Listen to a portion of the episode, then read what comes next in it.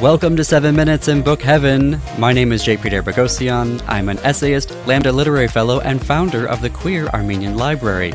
And this is the podcast where I interview LGBTQ authors about the new books they have coming out for us to love and to cuddle up with. This is part of our Summer of Book Love series. Every Tuesday for the rest of the summer, we have your next book to read at the beach, or at the pool, or in your bedroom next to the air conditioner.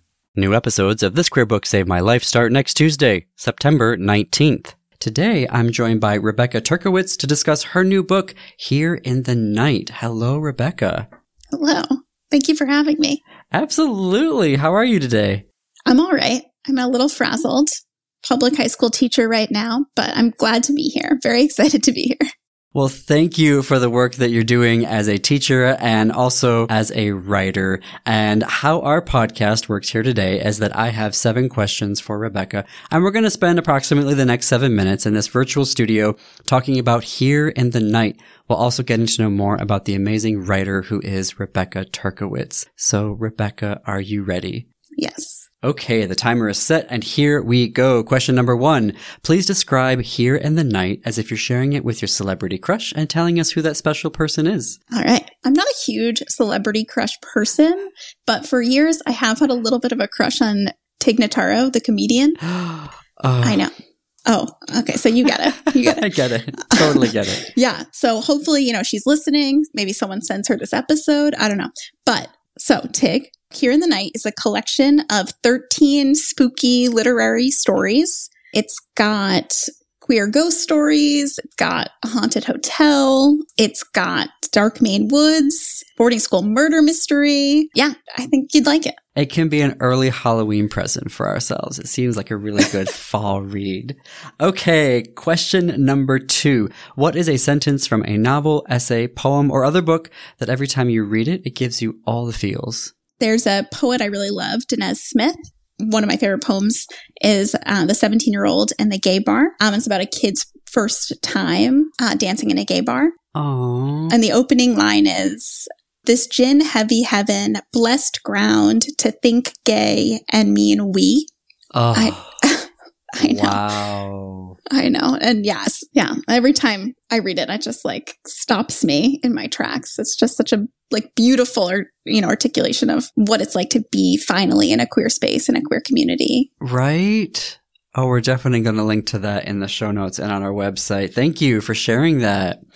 Okay, question number three. What do you feel is the best sentence you've ever written? Yeah, this question is really hard for me. I think because I think because I do most of my best writing at the very end of stories where you need like, Oh. like so much context or like there are spoilers, but I'm going to do my best. So here it is.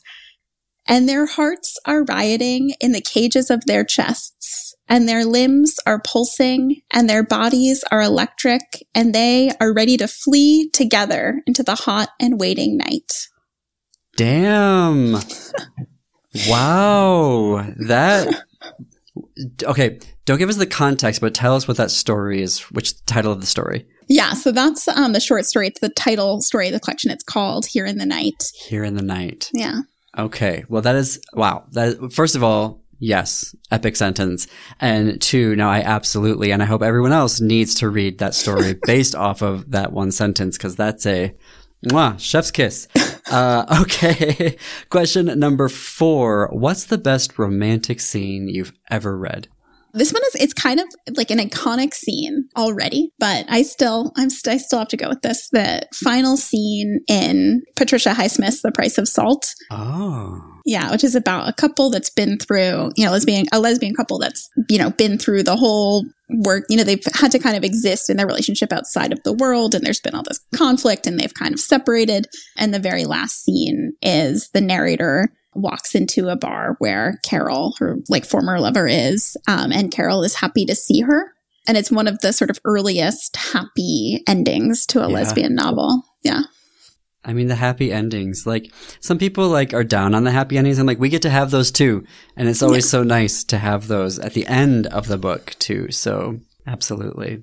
Uh, okay, question number five. What are your favorite smells to write about? And I really am looking forward to the answer to this question. Yes, I love writing about smells. I think because a lot of my stories are kind of spooky, like fall vibes. That's what um, I was um, talking about. this is why I'm interested to see what's going to be. I really like writing like the smells at, at night, like night air, like pine Ooh. and wood smoke, you know, dead leaves, damp earth that kind of smellscape there, the spooky smellscape. that is very atmospheric. Yeah, that is very spooky. Mm-hmm. Love it. I really can't wait to dive into your book here. Um, okay, question number six. What is the worst writing advice you've ever got? When I was in grad school, a fellow grad student told me that under no circumstances could I ever write about the weather. Like, never. What? Yeah. What does that even mean? That he felt that the weather, of course it was a he, felt like the like weather was unnecessary context. It was cheating to set the atmosphere. Did they never read The Waves by uh, Virginia Woolf? That's a great question. well, yes, that let chalk that up. Bad writing advice. Okay, question number seven. Promote yourself. How do we order your book? How do we follow you on social? So um, you, you, can order my book um, through blacklawrence.com, which is the publisher, or you can get order it from local bookstores or Barnes & Noble, Amazon, if you must. Um, my website is Rebecca Turkewitz Writes. You can find me on Twitter at R underscore Turkewitz and Instagram, Rebecca Turkewitz Writes. Perfect. We have some extra time left, so I'm going to ask you the most impossible question ever. What is your favorite story in your collection? Or how about this? Ooh. What is the story that is like the one in, like you would say, absolutely start here in the collection? Ooh, that's a great question. I actually think so. The the first story in the collection um, is about a haunted hotel. It's called At This Late Hour. And you can actually read it now. It's it was pub- previously published at the Masters Review, and I think it has a lot of the same themes that are in my. It's a really good introduction to what I like to write about and the themes in my. You know, it's a ghost story, a haunted hotel in New England. Perfect. Well, and that right there is all the time that we have, right on time. Well, thank you so much, Rebecca. Yeah, thank you so much.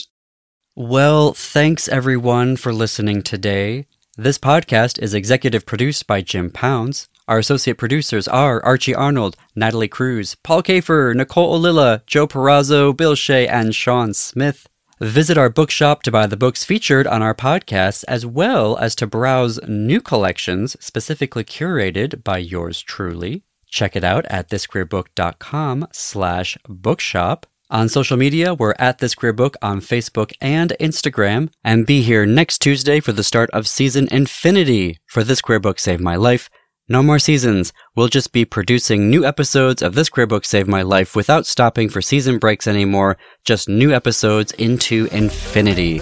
Until then, see you queers and allies in the bookstores.